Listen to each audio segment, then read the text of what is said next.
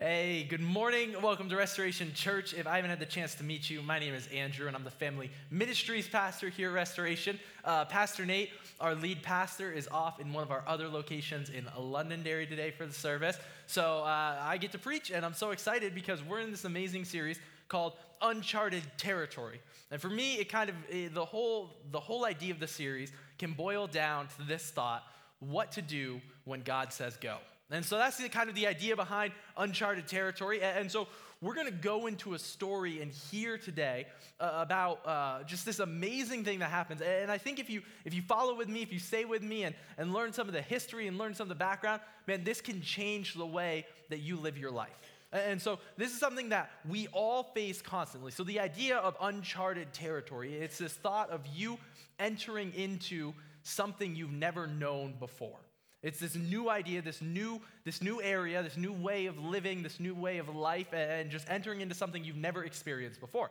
And so I'm going to give you some background. And so the best way I can explain this, so that you can understand why I'm going to give you this huge, like, just word vomit of history is there's this there's this movie coming out in a couple weeks called uh, Avengers Endgame and I am so excited for that movie. And it's like, I'm living for, for that day. My wife and I already have our Thursday night tickets. But Avengers Endgame is part of what's called the Marvel Cinematic Universe. And I believe before Avengers Endgame, there's 22 other Marvel movies, all that come before and lead up to this movie. So imagine, if you will, if you have never seen a Marvel movie before, which maybe you haven't, and you walked into Avengers Endgame and you tried to follow along with what's happening.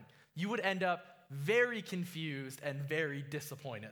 So, today I'm going to help you understand what's going on in this story by giving you a background. I'm going to give you, you know, as I talk through, I'm going to give you your Iron Man movie, your Captain America. That way, when we get to the Avengers part, you know what's happening and you can appreciate it even more, all right?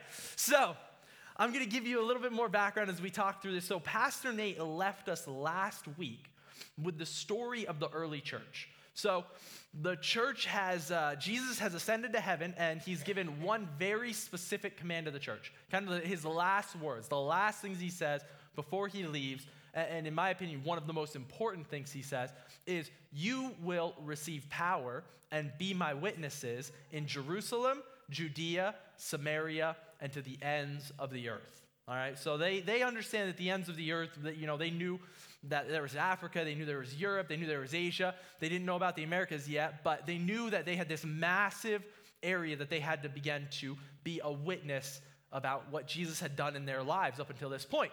And, and the church, the very early church, didn't do that. So they spend the first few the first the first few years potentially just kind of staying in Jerusalem. So God had sent them to the whole world and they stayed in a 1 mile by 1 mile city and that's it.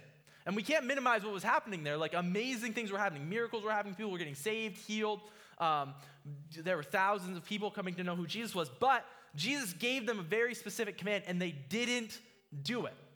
And so today, we're going to kind of pick up in this story of where that is, where when, when you're confronted with this idea of, okay, we're not doing what God has called us to do, and really, we're going to understand the beginning of the end of that mentality, where it's we're just going to stay in this city. And so I've got to give you some, uh, some characters and some people. We've got to, I've got to introduce you to our hero of the story. I've got to introduce you to our potential antagonist, and I've got to help you get a framework for who's where and who's doing what. So follow with me, if you will. So the first person I'm going to introduce you to is a guy named Peter. Now, Peter, if you've been in church, is, is a close disciple of Jesus. He'd spent years with Jesus, doing ministry with him, seeing his miracles and things like that. And so Peter is kind of our hero of this story. And I call him the hero because in every story, there's what's called the hero's journey. It's when the hero starts somewhere and they end up somewhere different, changed, transformed, something has impacted them and changed the way that they live their life. And so Peter ends up doing this. And then, kind of, the person who uh, helps Peter undergo this transformation, even though he doesn't realize he's doing it, is this man named Cornelius. And so Cornelius is our second character who I want you to be familiar with. And he is a Roman soldier. So he's a Roman centurion. He, he's he, he's, he's liked by everyone, and, and, and, you know, you might empathize potentially, depending on where you're at in your walk with God, with, with, uh, with Cornelius because Cornelius believed God was real. He just, he kind of believed God was real, And that's about it. He just knew, like, you know, I, I believe God is real. And so statistics kind of say that I think potentially in the US, 93% of people say that they believe in a higher power. So Cornelius would be that person. He would just say, Yeah, I believe there's a higher power. And he lived his life in a pretty good way, as if there was a higher power. He tried to honor God and tried to be a good person. And so Cornelius is this really cool character who just, who just kind of knows God exists. The next thing we need to understand to really appreciate the context of where we're at is the idea of being Jewish. And so you and I might know some Jewish people, or our understanding of what it means to be Jewish is once a year they celebrate Hanukkah, and that's about it. And so we really need to understand a deeper, a deeper point of what it actually means to be Jewish. And so in this culture and in this context, Jewish people took their religion very, very seriously. In the point that they estimate around the time that uh, Jesus was on earth, and, and then they think that the Jewish people had 613 different commandments that they tried to follow. So 613. I can't even remember where my car keys are, but they somehow remember that they had to follow 613 rules. And those of you who are parents, you're like, my kid can't even follow one rule. How on earth is 613 possible? And that's, yeah, that's kind of the point. All right, so there's 613 rules you would follow as a Jewish person. And, and some of them would seem strange to us today. So, you know, they wouldn't eat pork, which means no bacon, which is just I don't know why you want to live that life, but you know, no bacon. Um, you know, they would go to the temple certain times of the day, make sacrifices. One of the big things, the biggest thing that's a little weird um, for us today might be uh, they believed in what's called circumcision, and so that everyone had to be circumcised. And so if you're young, you don't know what circumcision is, uh, ask your mom or dad, and I'm not getting into that. All right, so. um, so uh, I'm so happy. Pastor Nate's wife and her and his three kids were sitting on the front row when I was going to make that joke. So thankfully they left because I was so stressed. I was going to get a conversation later. Um, but uh, so they believed in circumcision. And so there was a whole group of these, these Jewish people. So there's all these people who are starting to believe in Jesus, and they're coming to know who he is, and they're all Jewish, and so they keep following these 613 rules. And so that introduces kind of our antagonists. They're not, they're not the bad guy, but they just, they're kind of an antagonist throughout this story. And they would be what's called the circumcision sect. And the reason they were called this was because they were okay with people who um, weren't Jewish kind of finding out about who Jesus was, but only after they started following the 613 rules that, um, that Jewish culture had. And one of those rules was circumcision. So for them, if you wanted to follow Jesus, you had to be circumcised, no matter what age you were.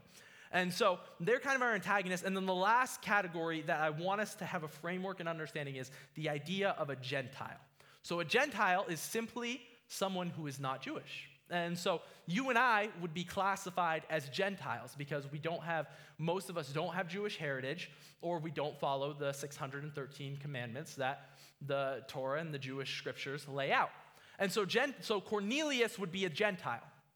And so to understand, Jewish people did not interact with Gentiles at all. So if you were Jewish and you decided to go over to a Gentile's house, you could actually be kind of like ostracized by the Jewish community. You were almost considered a terrible person or a sinner or something was wrong with you. And so people would get very, very angry if you interacted with Gentiles more than you had to. And so it's kind of with that mentality that the early church started spreading the news of who Jesus was. They spread the news of who Jesus was by only telling Jewish people and not telling any Gentiles. And so this is like this is kind of a, a, really weird thing because they have a very clear command that they're supposed to be witnesses to the end of the earth. How are you going to do that if you don't talk to people who aren't Jewish? And so the, the, the, church isn't quite wrestling through this, but this story is where they begin to start to wrestle through. All right, well, God gave us a command. What do we do now? And so we're going to join our hero Peter. And in this moment, he's, he's traveled outside of Jerusalem and he's hanging out with a bunch of other people who are Jewish who believe in Jesus, and he's in this town called Joppa. And Cornelius, who believes in God, all of a sudden hears a voice, gets a vision or something, and God says, Hey, send, send some of your people to go find a man named Peter. And so Cornelius, who just says, You know, I believe in God and I think he did something in my life, I'm going to send these men to go find Peter. And so Peter is in Joppa, and so Cornelius's men are looking for him. And that's where we pick up the story. So we're going to jump into um, we're going to jump into Acts 10, 9 through 17. And remember, cornelius's messengers are looking for him. Peter is just kind of hanging out with Jewish people. And so we begin the next day as Cornelius's messengers were nearing the town. Peter went up on the flat roof to pray. It was about noon, and he was hungry. But while the meat was being prepared, he fell into a trance. He saw the sky open up, and something like a large sheet was let down all, by all four corners. And in the sheet were all sorts of animals, reptiles, and birds. Then a voice said to him, Get up, Peter, kill and eat them. No, Lord, Peter declared, I have never eaten anything that our Jewish laws have declared impure or unclean. But the voice spoke again Do not call something unclean if God has made it clean. The same vision was repeated three times. Then the sheet was suddenly pulled up to heaven, and Peter was very perplexed. What could the vision mean? All right, so this is where I'm going to pause, and, I'm going to tell you something about your life and that applies to you, and that we're going to unpack and we're going to follow. So, I would say it should be a goal in all of our lives to enter into some sort of uncharted territory. Because you've got to enter into uncharted territory is to grow in some way, shape, or form. So, you know, whether it's getting a new job, whether it's starting a family, whether it's um, getting engaged, this is all uncharted territory for you. And it should be a goal in your life somewhere, or maybe it's, you know, God or something like that. It should be a goal for you to enter into uncharted territory. And every time you enter into uncharted territory, these three things happen vision, realization, and then opposition. Vision, realization, and opposition. So we're going to talk about that. And so this is where we begin. We find Peter having a vision. And so he's having a vision he doesn't understand. So he, he's kind of confused as to what's happening. And so I love the last line because it's really honest. Peter was very perplexed. What could the vision mean? And this is why it's so important to me because I think this is how I know it, it, it's, a, it's a God thing that's happening here. Because the reality is, if a vision is from God, you won't completely understand it. And so, for you, as you're dealing with uncharted territories in your life and you're beginning to enter into them, if God has called you to something, you will not quite understand totally what it means. And so, for me, this happened just a few weeks ago when I was at youth convention with all of the teenagers, and, and we, were, we were doing this thing where uh, they began to talk about an organization called Speed the Light. And Speed the Light, if you don't know what it is, it's an organization that I, I you know, I think is just amazing. And we as a church support them because they do things like buy, uh, buy 18 wheelers for Convoy of Hope. They do things like support um, Freedom International, which is an organization that ends human trafficking. They do things like that. And so our teenagers give to Speed the Light every year in order to support this organization. And so while I was at youth convention, we were really talking about um, Speed the Light, and we really had a vision like we want to give more to Speed the Light than we ever have before.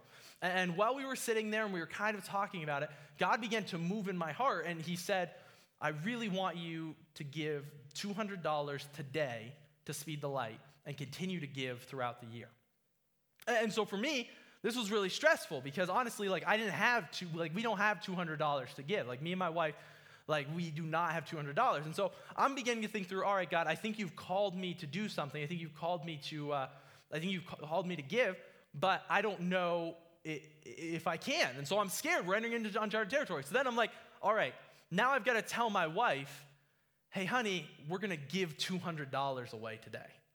And I was really stressed about it because I was like, hey, wife, I know, like, Sometimes we have to wait for you to buy makeup and uh, we don't go out to eat a lot. But today, we're going to spend $200 to give to this organization. And so I'm like freaking out. And so I text her because we're not sitting next to each other. I'm like, hey, God put it on my heart to give $100 to Speed the Light today. And so I'm like downplaying it. I'm like, I'll, I'll say half. That way, that way she won't freak out. It'll be better. And then my wife, in her infinite wisdom, reveals that she is much smarter than me and sends back, Really? I was thinking $200. And so in that moment, we stepped into uncharted territory and it was terrifying. And like, here's the thing like, I don't necessarily know why it is that, that we have this, this heart to do this, but, but all I know is God was speaking to me hey, if you want the teenagers to be a part of this, you need to lead the way for them to follow. And so I began to, and so that was the thing. Like I stepped into uncharted territory, and you're stepping into uncharted territory in your life. And, and, I believe this, and I believe this no matter where you're at in your walk with God, God has given you a vision for uncharted territory. So maybe this is your first time in church ever Well, you're in uncharted territory. I, I can understand that. Like, I don't know why. You might be like, I don't know why I'm here. I don't know what decided to make me show up today. You might be like, man, God's got me on uncharted territory. I'm in church and I haven't been to church in forever.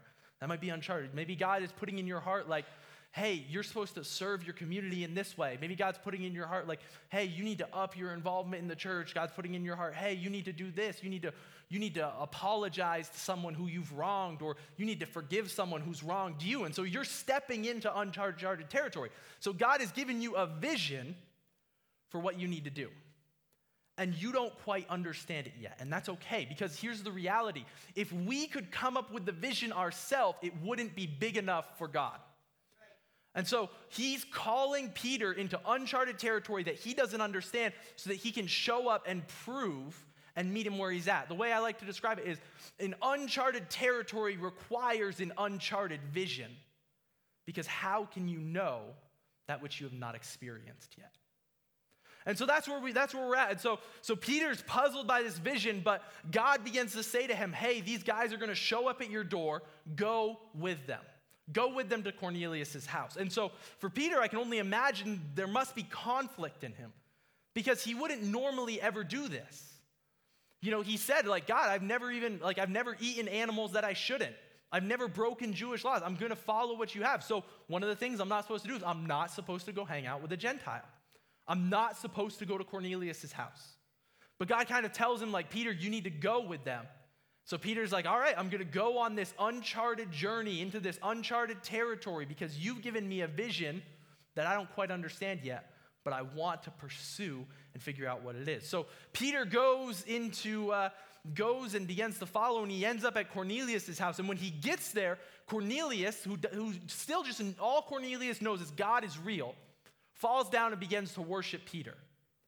And Peter says, Don't, don't worship me, don't worship me. I, I'm just a man. I'm just a man. Don't don't worship me, but let me tell you a story about someone who is more than just a man.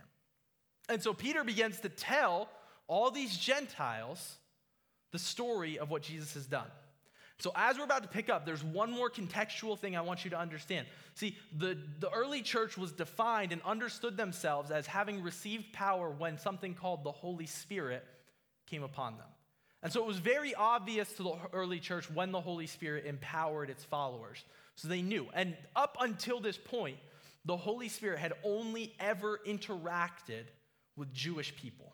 That's it. The people following the 613 commands, the people who were born to a certain nation, that was the only time the Holy Spirit had ever interacted with, with, with, with people. And then this happens. So this is where it gets really cool.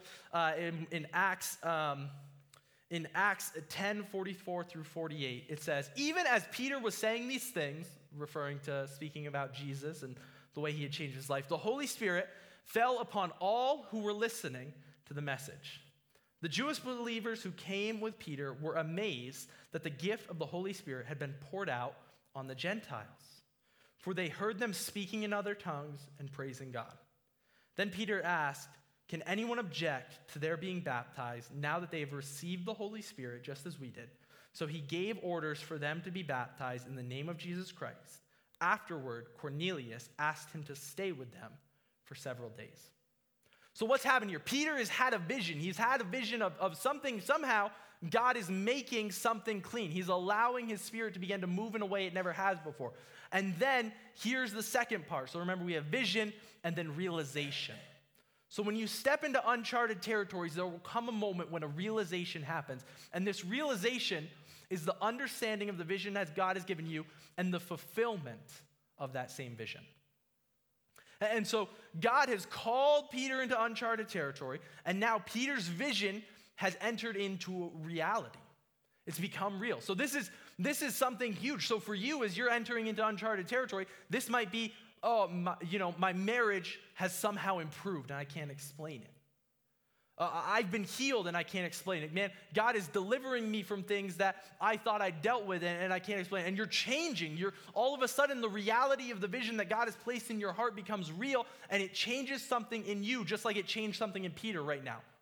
Peter all of a sudden went from a man who would never sit down with a Gentile to someone who was speaking to them, staying at his house, spending time with Him, and all of a sudden something had changed. And so for us to achieve that realization, we sometimes have to break things we think of as laws, but that are really just culture.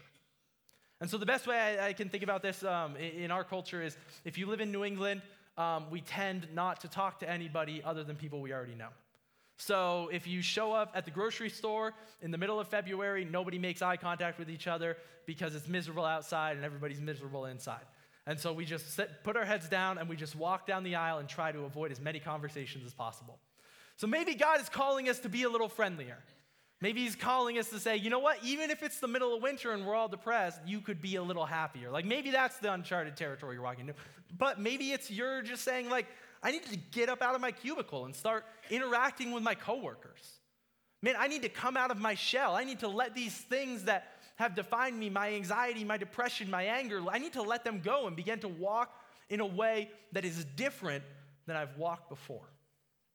And so God is calling you to do this. And then the second thing I want to talk about that's so important right here, and, and for those of you who empathize with Cornelius, who are like, you know what, I believe God exists, but I, I, I don't have any right to, to be in church or to know him or to, or to experience Jesus. He, here's the thing it's not about how many rules you follow, it's about who rules your life.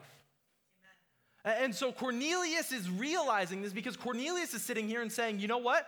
I just want to follow God. And so for the Jewish people and you know for Peter, their first thought was, well, then you have to follow all 613 of these commandments. You have to do this, you have to do this. Then you're lucky enough to get God to bless your life.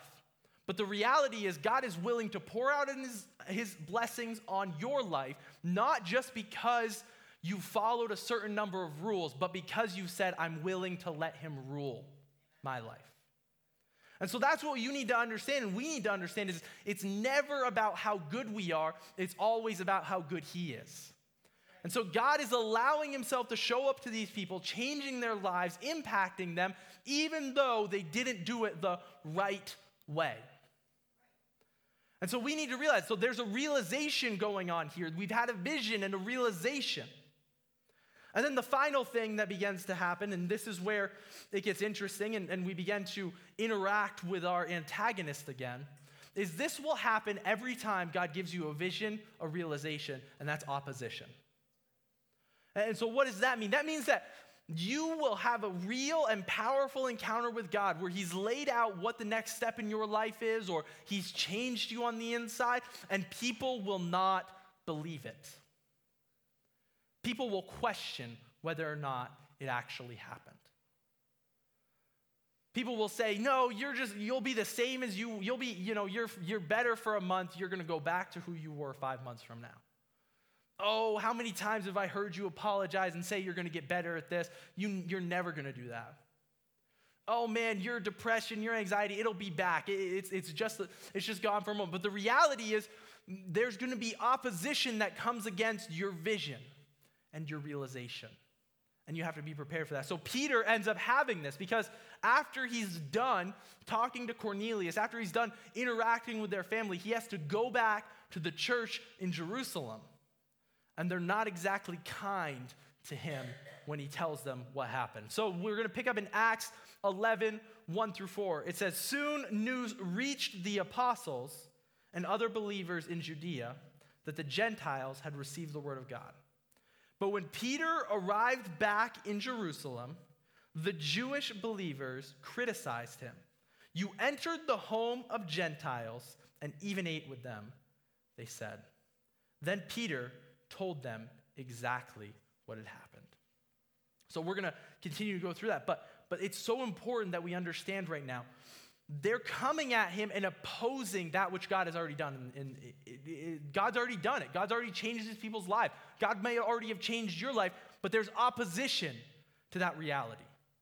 One of the ways I've been thinking about it is um, in, uh, in 1798, there was the discovery of a new animal species that people thought was a joke. And that animal that they discovered was the duck billed platypus. So there's these explorers, and they go out and they find a duck billed platypus, and they're like, What on earth is this thing?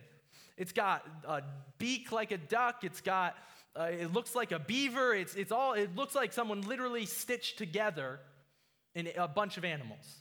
And so they took they took like they took a carcass of one and they sent it back to Europe for scientists to study it. And scientists literally thought it was a joke. They literally opened it up and were looking for the stitching where people had stitched the bill onto it and stitched the beaver tail onto it because they didn't believe it was a reality. And that is what will happen whenever you have a vision that God has given you. People will not believe that it is a reality. They'll think that it's totally fake, totally manufactured, that it's just for a moment, that that was cool, that was a great experience, but, but it's not real. And as the band comes up and, and we finish up the message today, I want to encourage you with this. This is, this is the part of the passage that I absolutely love. It says, Then Peter told them exactly what had happened. And I think that's important because here's the reality when you're faced with opposition, when you're faced with denial, the only thing you can fall back on is what God did in your life. And so when Peter's standing there, he doesn't have an argument. He says, Look, God gave me a vision and he gave me a realization. And it's changed everything. And people were angry with him, they were upset. Uh, the, the Jewish believers, when they say the Jewish believers criticized him, the other translations would say that's the circumcision sect. The circumcision sect began to criticize him and they began to argue with him. They were mad at him. He was breaking rules, he was destroying what they had built. He was messing it up. It was meant for Jewish people to know who God was. It wasn't meant for Gentiles. He was screwing it up. And all Peter could say was, I don't understand it either. But let me tell you exactly what happened in my life. And he goes on to tell the story. He says in verse 5 I was in the town of Joppa. And while I was praying, I went into a trance and saw a vision. Something like a large sheet was let down by its four corners from the sky. The reality is, when you're faced with that level of opposition, when you're faced with something like that, all you have to rely on is what God has already done and is still doing in your life. You can't argue your way out of it. You can't say, well, I think if we relook at this, I think if we do this, blah, blah, blah. No, the reality is, what did God change in you? What did God change in your life? And I love that in verse 18, after Peter's done telling his story, after he's told them exactly what happened, it says this When the others heard this, they stopped objecting and began praising God. They said, We can see that God has also given the Gentiles the privilege of repenting of their sins and receiving eternal life. Peter had a vision, he had a realization. And with faced with opposition, said, This is what God did. And they stopped objecting and believed in what God was doing. For me, I, I've been thinking about this a lot because you know, we're kind of in this series, Uncharted Territory, and the whole idea behind it is what do you do when God says go? We're meant to go outside of the walls of Jerusalem. We're meant to be more. We're meant to be witnesses to the whole world. And so, for us as a church, as we wrestle through this, as we say, you know, we're going to come every week, man, God has called us to do more than just reach the city of Dover. He's called us to reach more than just Plymouth, than just Londonderry. He's called us to go outside to say, you know what? We need to leave our own walls. We need to leave the places that we're scared to leave. We need to leave comfort and reach people we've never reached before. Peter began to reach people they never reached before. He began to reach those around him who, who were never going to have an opportunity except he was willing to say, you know what, I'm, I'm going to do something. And so for us, our biggest hope and our biggest dream and our biggest desire is that we reach people we've never reached before. Because everyone deserves the opportunity to know who God is. And, and this became a reality to me a couple months ago. And, And, I share this with you as I don't know what to call it. You can call it like, you could call it my vision. Like I, I can empathize with Peter. You can call it just a word from God. I don't know what was happening, but a couple months ago, we were at all staff meetings. So our whole staff, all the people on staff, our location pastors, Jeremy, our lead pastor, um, our bookkeeper, we all go to Plymouth and we just pray. We're praying like God, do something in our, do something in our, in our, uh, do something in our state. We feel like we're we're burdened to reach New Hampshire. We're burdened to let people know who God is. We're burdened to change lives. God, help us do it. Help us do it. And, and they're playing worship, and so it's just Jeremy on, on an acoustic guitar, and then like six of us in the front row, and we're in this room that could seat like 90 people, and and I'm just sitting there and I'm just praising God. I'm like, God, what is it you want from us? What is, what is it you're calling us to do? And I'm just asking Him and I'm talking to Him. And all of a sudden, I'm just sitting there and, and you know, you can feel when a room's empty, you know, like when you're standing there and, and you know, you can feel whether a room's empty or whether it's full. And, and so I'm just standing there, my eyes are closed, and all of a sudden, I begin to feel as if the room is filling up behind me. And so, like, I can't explain what was happening. I can't explain what was going on, but it just felt like there's, there's tons of people behind me. And so I'm just keeping my eyes closed and I'm just talking to God. I'm like, God, what is it? What is it you're saying to me right now? What is it you're talking to me? And he began to speak into my heart. He said, Andrew, this is all the people who will one day be a part of Restoration Church, but just aren't yet. You're called right now to set a groundwork so that these people can come to know who I am.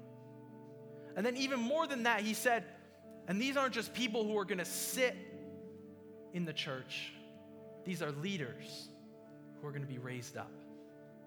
These are people who are going to be called, who are going to move my mission forward all across New England. And so for me, I'm sitting there, and, and this is a weird thing because this, this does not happen to me. This is, so I'm like thinking through this, like, what on earth is going on? And so I don't think I told anybody about it. I'm just like kind of keeping it to myself. And I'm not telling anybody, and I'm not talking about it because I didn't want to seem like a weirdo. Like, what kind of weirdo is sitting there and all of a sudden he feels like the room is filled up behind him? I didn't know what was happening. And I'm, I'm like freaking out internally. And I'm like, God, what is it you're telling me? And then two days later, um, my wife and I are talking, and so uh, something you gotta know about my wife, she has the most boring dreams I've ever met of any person in my life. And I mean that in the most loving way. But her dream is like, yeah, so I woke, uh, uh, my dream was I got in the car and I went to work and I worked and then I came home. Like that's the type of stuff she dreams. And, and I'm like, listen, there was dragons in my dream last night. I don't know what you're talking about. But she's, she tells me, she's like, Andrew, I actually had a kind of weird dream. This is two days after, two or three days after I've had my, my weird thing where I don't know what to do and I don't think I've really told anybody about it. And, she's like, she's like, I had this dream. It was so strange. And, and once again, showing that she is wiser than me, she begins to talk and she's like, you know, I was just sitting there and I was in a stadium. And all around the stadium, there was just people. And she's like, and God began to talk to me and say, these are the people your church is going to reach one day. These are the people that you haven't reached yet, but one day you will. So for me, instantly, I'm like, oh man, like how weird is it that we're having this same thing? God is speaking the same thing to us. And I want you to hear me because it's not about the size of the crowd of people that were around us, but it was the reality that, listen, we have a mission that's far bigger than our capacity right now to accomplish. And we have to begin to say, you know what, God, we can't accomplish this on our own, but we're going to trust you. And man, I'm going to do everything in my power to set the groundwork so that leaders can come and make you a reality to those who don't know you. And we have a mission to reach those we haven't reached yet. And so there I am having this encounter, having this moment where I'm like, man, God, I didn't have the courage to realize you called me into uncharted territory. So you had to send my wife to whip me into shape because I'm follow- I'm not having enough faith in you. I'm not having enough faith in the vision you've given me. But God, I want to trust you. I want to follow you. And I want people's lives to be changed in a way that will make them never the same. Just like Cornelius, who here he said, Cornelius believed in God. But once Peter showed up and said, You believe in God, but let me tell you who God is, his whole life was changed. His whole family's life was changed. His whole household's life was changed. And thankfully, the entire world was changed. Because in that moment, when Peter said, You know what? I'm not going to stay among the Jews, I'm not going to stay among them, I'm going to reach people we've never reached before. And all of a sudden, an explosion of faith began to happen that we are still celebrating 2,000 years later because one man had the courage to look at a vision, say, I want that to be realized, and pursue it with all of his heart. And that's what God has called us to today. He's called us to reach those who have never been reached. He's called us to walk into uncharted territories you've never walked into. He's called us to have visions that we can dare to dream about and dare to believe and dare to say, you know what, God, I don't understand it, but that's exactly why I'm going to pursue it. So I don't know where you're at, but I'm telling you, God has a vision for your life today. And it's time for you to pursue it, even if you don't understand it. So bow your heads with me. We're going to pray. God, I just pray for every person in here who is encountering you in this moment, having a vision of what it is you have for their life. God, and I'm just going to take a minute to pray for those who perhaps feel like Cornelius, like, I guess I believe in God, but I don't know who he is really. God, I'm going to take a minute to pray for them because I believe that today you're going to interact in their life and you're going to call them into uncharted territory, into finding out more about who you are. God, I just pray for every individual in here who says they want to know who you are, wants to find out more about you. I just pray that they be impacted, they be blessed, they be loved, and they realize that they don't have to follow a certain number of rules, but instead have to let you rule their life. God, I pray for those individuals today. And I pray for everyone in here who feels a tug in their heart to some sort of uncharted territory.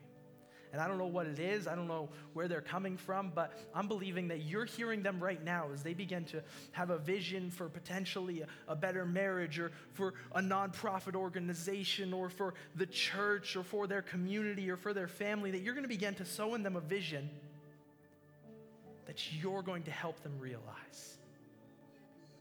God, we lift you up. We praise you. And we ask you, help us move forward in what it is you have for us. We pray that in your name. Amen.